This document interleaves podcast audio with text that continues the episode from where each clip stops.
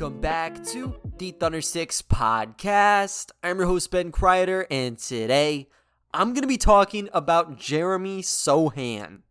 As reported, he's working out with the Thunder today, so I'll be breaking him down as a prospect as well as the dynamics which led to the story of him working out being released. On top of it all, I'll be talking about some other players, such as Sochan, who fall in that number 12 range that Oklahoma City might try and snag. And to wrap things up, I have a very special offer from my good friends over at DraftKings Sportsbook, so you do not want to miss out on that. Starting things out though with Jeremy Sochan, guys. This is a prospect that if you're on Thunder Twitter, if you're in draft circles, you hear Sochan's name all the time, in particular in an OKC Thunder jersey. And these rumors have been really springing that OKC has liked Sochan for like a month now. And as reported by Joe Mussatto yesterday, Sochan will be working out with the Thunder today. So, just diving into Sochan and you know, the, kind of the connection between Oklahoma City. Jake Fisher of Bleacher Report, he had the story of OKC potentially packaging SGA in six for number one. Some people didn't like that, but uh, he had a report that he dropped on the Topic Thunder podcast yesterday that Sochan was kind of a name tossed around in uh, in, in Chicago actually for the NBA draft combine and it was the idea that OKC might be, you know, fixated on getting Sochan. and even if that meant, you know, needing to trade up to get him, they might be interested. Now, I'll go into that into a second. I think, you know, it was very early in the process, and that easily could be a smokescreen, especially if it's going um, in, you know, a day after the envelopes are finally unveiled. And hell, if this was dropping during the G League camp, you know, it was before the Thunder even had their picks settled. So, you know, there's a couple asterisks you put on that, but we'll put it to the side right now. I think we should just tackle the actual report from Joe. And he said that Jeremy Sochan will have a pre draft workout tomorrow with the Thunder, according to his agency, Tandem Sports and Entertainment. Joe is basically like the guy for the Thunder beat. Um, when you're talking about like consistent coverage. Like he's following the team around, reporting on them. He's got great story ideas all the time. So he's the guy uh, when it comes to you know this team. I guess uh, if you want to centralize on like upbeat reporter, there's so many great ones in this market, but Joe's kind of like that big one, and he's even a, he's a great person too. Actually, um, I had a story that I posted on SI earlier this week on Beard Like Harden um, like that Maroon 5 parody 10 years ago. 10 year anniversary came up. I interviewed some of the guys from that video to put on the website and you know i messaged joe because he did a, a story kind of similar to that on like that pizza rolls meme if you all remember that um, so he he gave it a look and gave some comments really appreciate it but yeah so he was the one that obviously reported the news on sochan and it's coming directly from the agency. And i think the the dynamics of like how he got the information is pretty big because if it's one of those things where you know joe like inquired directly with them it's different than the agency you know messaging joe out of nowhere saying hey jeremy sochan's working out with the okc thunder tomorrow because um, you know th- those could be two completely different um, spins, really. Because if you're an agent, I think it's actually beneficial sometimes to offload some of this information because it helps build that hype around a prospect. I think of someone like Jeremy Sochan, where he has been linked to the Thunder. I've heard that, you know, he'd be a good fit on the Spurs. This isn't like a, a rumor mill type thing, but I think he would fit well on the Spurs. You know, they're picked nine. Like, there's going to be interest for him, probably in the top 10.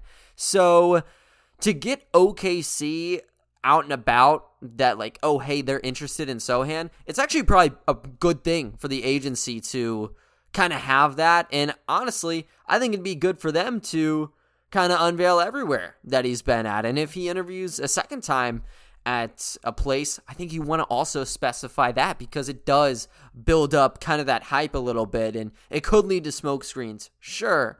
However, from the agency perspective, I think you do want to, you know, kind of acknowledge where some of these guys are.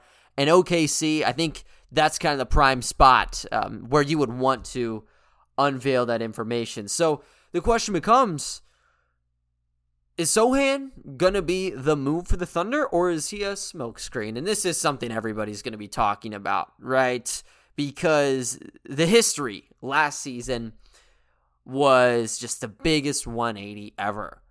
There was a consensus top five in last year's draft class. OKC gets at number six. And I'll say this it was probably a top four at first, but Barnes worked his way in and, you know, he, he booted J- uh, Jalen Suggs to five. But six was where you had kind of your pick of the litter, and no one knew where the Thunder would go. Bouknight seemed like the option. I thought Kuminga would have been a really good pick there. That was the person I wanted. They went Giddey. Um, I don't think anyone really had their sights set on him being on that board because he was projected like 10, 11, but they took him. Anyways, Bouknight was that main guy, and I think we all know the story at this point. You're hearing stories of Presti sitting down, eating dinner with him, uh, you know, workouts, you know, being in the process as well. SGA needing that co star. Bouknight showed signs of being a good shot creator at UConn. Like, there were just a lot of dots connecting, and it seemed like locked and loaded the envelope um, whenever it was six and whenever you got through the pre-draft process. James Bouknight would be the one donning the Thunder hat, but Giddey ends up being that guy. Bouknight slides, goes to Charlotte, and he really hasn't played. I think it's more of a matter of like situation because the Hornets don't really play him. They didn't play Kai Jones. JT Thor wasn't playing. It's just very funky how they utilized it. So I think when people bash Bouknight, it's it's kind of a joke. He didn't have enough time, and he was a monster in the G League. But yeah, it was a real crazy moment that you know Presti went the Giddey route, and he had that like secret workout. It seemed like a couple days before the draft. Sochan kind of has that similar trail of like the Bouknight storyline where you know, kind of like this whole entire process, it seems like Sochan is the dude. But I also don't really know if you can put much stock into Presti always throwing a smokescreen out there. Like, obviously, he throws him out, sure, but who's to say he couldn't just be black and white this time and just take Sochan? You know, like everything has to be in the equation. And I think you really just need to assess the situation of kind of his play um, and if he works with the Thunder. Now, if you want to compare him yet again to Bouknight, it's the same thing, but you can compare anybody to this Bouknight situation, and it's going to be a similar profile. Bouknight fit the bill for someone next to Shai. Now you look at some of these prospects. You could talk about Sochan, Ousmane Dieng, Dyson Daniels. They all fit with the Thunder. Um, so you can't really figure out what the exact label is for the premier smokescreen. But if it's going to be one, I guess you could say it's Sochan. Anyways, just digging into him as a player, though, like he fits like a glove, basically, for what the Thunder want. Now, the one caveat on maybe why they look a different direction is that defensively, he's amazing, but on the offensive front, he's not a great shooter. He shot 58.9% at the line. That's 53 of 90. And he shot 24 of 81 from downtown. That's 29.6%. He had some good moments. I was actually down in Texas to see the first round of March Madness, and he was popping off against Norfolk State. I think he had two catch and shoot top of the key triples, and he was really good. He looked confident kind of going in those jumpers as well. But as a collective, it obviously wasn't a great season for him, and that's where the red flag is. I don't necessarily see that as a deterrent for the Thunder, especially if he's just right there at 12 with no need to trade up for him. Uh, because they're used to taking these non shooters. If they see the defensive profile and they see a really lengthy multi positional defender, they'll go ahead and try and take him. You look at a guy like Terrence Ferguson, he was a lot of potential, had skill. I mean, when he was in the NBL, he was doing fine, but you know, there's a lot that he needed to grow on. It didn't work out ultimately, but they wanted to take a, a dice roll on that type of build. You look at some other players like Roberson, that's a defensive specialist, maybe not a three point shooter. Even someone that I don't think exactly fits the prototype of Sochan or some of the, these other guys would be like PJ Dozier when they uh, brought him on for like a two way deal, or I don't even know if it was a straight two way. I think it, yeah, I think it was a two way, and then Daniel Hamilton might have had the other one. But they brought him in, and you know he's like the six eight guard, pretty pretty good in size. Like they clearly see value in having those larger you know, uh, players on their team. And Sochan's like six nine, seven foot wingspan, very good at roaming around the court. That makes sense for the Oklahoma City Thunder. And if it's a smokescreen, whatever. I, I don't know. Uh, at this point, I think you just view the prospects, see who's good, make your board, and see what happens. Presti's the one man in the ship here. So um, you just kind of try to get the context clues in maybe a little bit, but that's all you can do right now. Sochan, though, laterally is very gifted when you're talking, you know, people setting screens up top. He's able to navigate through those very well. And if he needs to switch, he can. He's one of those special players in this draft class where when you're talking about where can he de- like defend positionally, he's going to be a three or four, but if need be, I do think he can uh, play in stints at almost any position on the defensive front. Now, against guards, might say, you know, he's not fast enough, but he's very good at kind of keeping those angles defensively and, you know, utilizing his length to his fullest. So I think that's the big selling point on on Sochan. And for OKC, they're always looking to ramp up the defense and they need a three or four. It doesn't matter who they take at two, I'd say. If it's Paolo, Chet, or Jabari, I guess Jaden Ivey, if you want to throw it in there too. Sochan still works because it's not like a double dip situation. If you pick Chet at two, it might be redundant to take Duren at 12. Now, you could slide Chet to the uh, to the four spot, and before the lottery was unveiled, I was actually thinking Chet probably should play the four. But I don't know if it'd work necessarily in Oklahoma City. If you take Chet, you put him at the five, Sochan works at your four spot. And then maybe you could look at some pieces such as Bazley being expendable. Now, that's just tossing something out there, but he does fill those shoes unless you're strictly playing him at the three. I think he'd play the power forward if the Oklahoma City Thunder would elect to take him very unique player to find in the back end of a lottery. With all these lengthy prospects, I'd say Scottie Barnes was the big one last year. Evan Mobley to, to, to like some extent, but you know, he's a five. There's real value in getting these longer prospects who can defend really anywhere. A lot has to go into that shot, though. If you're able to make him a competent shooter, you found yourself a very good prospect. I think when you're talking the floor, it should be fairly high with Sochan, which at number 12 is good. You know, he just turned 19 years old, so there's a lot of time for him to develop. He'll be a very good defender. And if the offensive game doesn't go insane, he's still going to be a defender. And that carries a ton of value going into the playoffs. The one thing that I've seen is he's very good when it comes to attacking like a closeout. You know, if someone's closing out a little bit too hard, he's going to get that first step in and penetrate to the basket. I don't imagine that teams will close out on Sochan because he just doesn't have the resume of a shooter. But if someone does, I like his driving ability. Also, really good when it comes to moving spins. He did a lot of spin jumpers this year. Same goes with just spinning into the paint. Didn't necessarily go up for it immediately every time, but he would spin, get that pivot foot going, and either go up for it or find some options off of a kick out. So that's the main I guess, self creation move he has. He doesn't have a lot in his bag currently. Very good puzzle piece, or I guess glue guy that you could bring into the roster.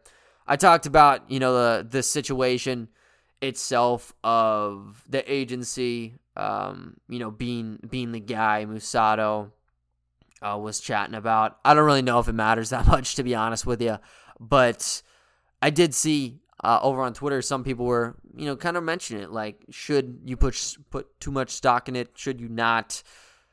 I don't know, honestly. I- I'll just say that, like from the agency perspective, it's probably good that the Sochan train just continues to rumble in Bricktown because you can see that, um, you know, uh, what you can find from the fan base. They, they like Sochan and maybe the front office at the Thunder do as well. Uh, and other teams could see that the Thunder are interested and they could try using that as some sort of leverage, maybe. That's how this game works. It's always chess until you end up, you know, writing that name down and getting Adam Silver to go read it off. So, very perplexing, but um, yeah, that's my my stance on the Sochan talks now.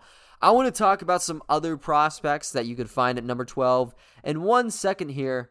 But first, I want to let you all know about a very special offer going on with my good friends over at DraftKings Sportsbook. The NBA playoff action is nonstop at DraftKings Sportsbook, an official sports betting partner of the NBA.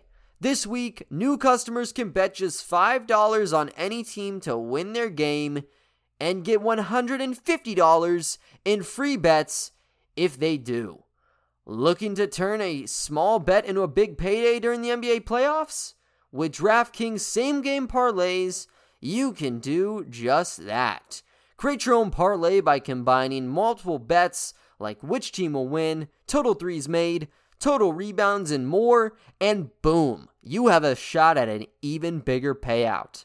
Right now, all customers can place a same game parlay with three or more legs and get a free bet back up to $25 if one leg doesn't hit. Here's what you have to do for the offer go ahead and download the DraftKings Sportsbook app now Use promo code TBPN, bet $5 on any NBA team to win their game, and get $150 in free bets if they do. That's promo code TBPN. Only at DraftKings Sportsbook. Minimum age and eligibility restrictions apply. See show notes for details. Got through the Sochan talk today. We'll see how the workout pans out. One thing will stay certain people are going to like Sochan. Um, and based on, you know, what other teams might need, he could be a person that rises past that uh, number 12 point. But we've seen him rumored anywhere from like, you know, 9 to 16 on some of these mock drafts. Do I put stock into mock drafts? Not really. I think that, you know, there's always those wild cards, the Ziaire Williams, the Josh Primos that just completely wipe out other teams' draft boards. But I think that range is reasonable. I think it's actually a pretty big range for someone like Sochan. And with kind of a, a group past number five that gets a little bit blurry. And I'd say, you know, if you're not sold on Keegan Murray, Shaedon Sharpe, it could just be a top four. And five is where you get to kind of that slippery slope of just everybody mixing in. But I have some of those players listed out right now for some draft options at number 12. Think the likelihood of some of them being here will be slim to none, but I still think it's worth mentioning their names. And the first one would be Dyson Daniels. I mentioned Dyson on the pod multiple times to this point. Let's be brutally honest. I think that getting Dyson Daniels at 12 would be about a, a 0.1% chance honestly, because Daniels is a very talented player. And I don't think there's a ton of questions in his game. He could be a little bit better as a shooter, maybe, but everywhere else, I'm a very big fan. And with his current build, he's not limited to like one position. You know, he he was operating as a guard for the G League Ignite this year. Sometimes he'd be running with Scoot Henderson, but he was a primary se- or secondary ball handler a lot. He's 6'7, 6'8, depending on who you ask, with a 6'10 wingspan. He's a jumbo guard. You can play him 1 through 3. And for a team like OKC, that works. With lineups that they've been using, you could plug him in next to SGA and Giddey. If one of them is sitting, you put Dort in as that other option, and you're still up and running because he can be that secondary ball handler. He averaged 11.2 points, 6.2 rebounds, 4.4 assists, and 1.9 steals in 14 games for the Ignite. I think one of those games he played against the OKC Blue actually had them over in California. Don't uh, don't think they went to OKC for any of the games, but um, he had a couple nice blocks I remember in that contest. Anyways, though, he had some very impressive stat lines.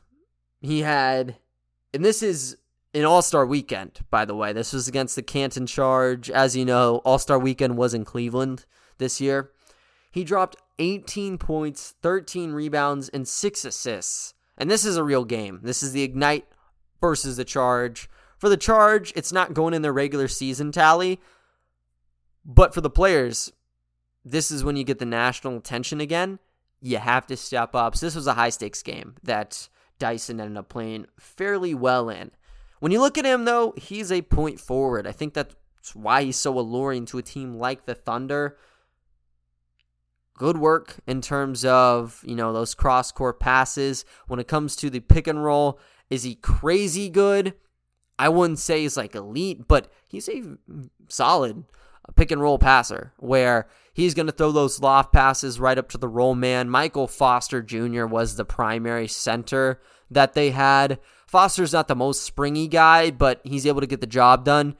He maximized Foster um, in those reps where they were, you know, together in those high ball screens. And with a bouncy center, he would do an amazing job in a two man situation. In OKC, maybe a guy like Roby could um, set that screen, and sometimes Roby will pop out if he wants to roll to the basket. I'm sure Daniels will be able to kind of throw those passes right where they needed to be.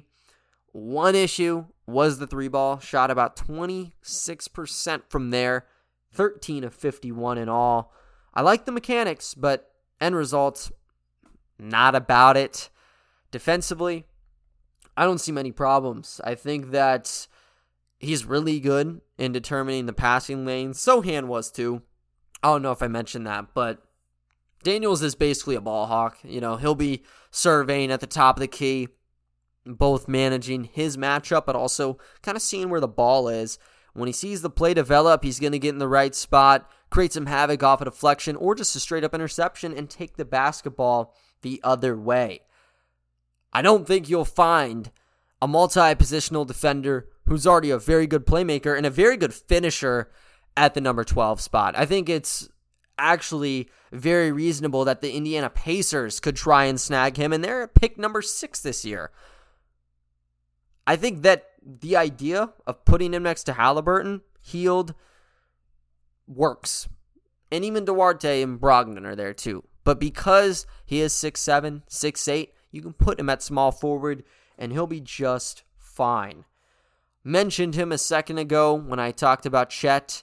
Jalen Duren out of Memphis is also getting some buzz. I think it's a lot more likely that Duren's at 12 than Daniels would be, or Sochan, to be honest. This is more of the old school center where very athletic. He's able to dominate uh, when he's playing back to the basket, but he doesn't have a mid range game right now, and he does not have a three point shot. So that is limiting. But if you get him setting screens, getting downhill, he is going to surpass the competition. One of the youngest guys in this draft class, he doesn't turn 18 until the back end of August. So you got plenty of time to get him into the, uh, into the development stages. Played 29 games for the Tigers this year, averaged 12 points, 8.1 boards, and 2.1 blocks. Best way to describe him as a lob threat. I think that's the best situation for Duren and with SGA and Giddey being your ball handlers, like it would make sense for Duren to be the guy setting the screens and rolling to the basket. He has that perfect blend. The one issue is because he can't shoot that three ball, that's going to lead to some potential congestion in terms of, you know, if SGA wants to attack the basket.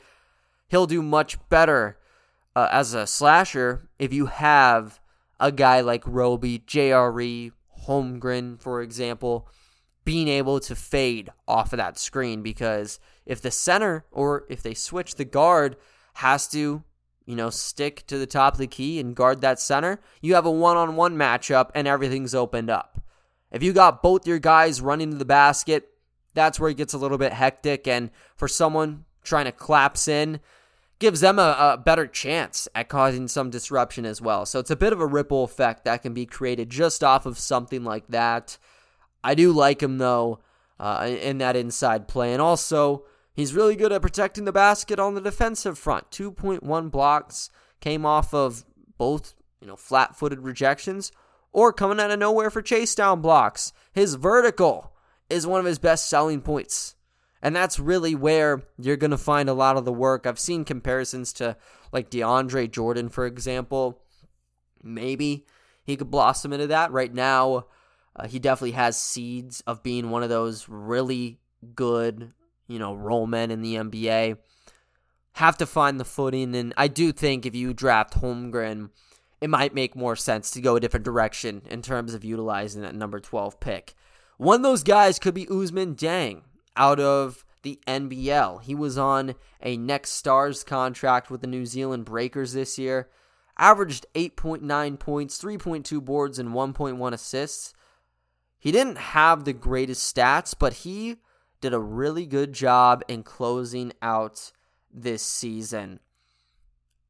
Like his shot form, he gets the ball off really rapid fire for his size. He is, I believe, six foot 10. Yeah, 6 foot 10. I, I blanked there. 6'10 with a 7 foot 1 wingspan. So if you thought Sochan was lengthy, Dieng is even bigger, and he's playing at the 3. You might be able to move him to the 4. He's only 200 pounds right now, but but I can have some confidence in the fact that I think he can defend small forwards, obviously, but even the 1 and 2, he was out at the perimeter um, defending, and he does a good job closing out when they you know want to go on a step back and launch up some drum, uh, jumpers there. Even in terms of slashes to the basket, is he the best in terms of you know footwork and lateral quickness? No. However, he still is pretty agile, so he can cut off some of those corners that your typical guys at 6'10 just are not able to do because they're, you know, power forwards or centers. Now, I think Sochan is just the clear cut better defensive guy right now than Dieng in terms of potential. Um, I'd say Dieng has the higher one just because of the build, but also the offensive capabilities. He was putting the ball on the deck for some shots this year. Also, he was operating in the pick and roll, and he was doing it both as a passer and as a finisher around the basket. I talked about Daniels lofting up passes to Michael Foster.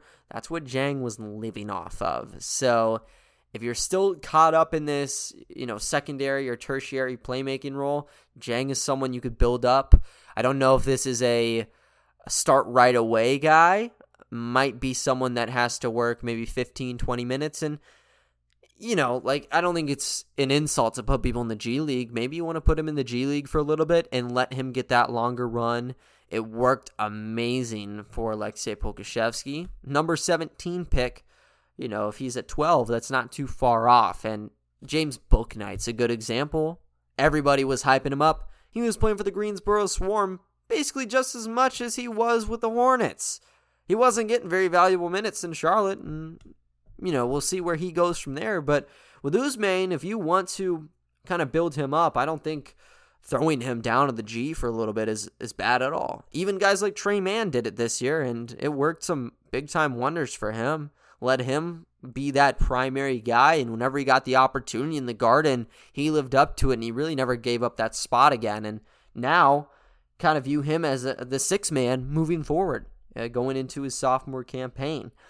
Those were the main three outside of Jeremy that I wanted to talk about at 12 there's going to be a bigger board than that just because it's really hard to lock in these like mid to late lottery selections just some guys that threw out there. Bennedict Mathurin out of Arizona is one.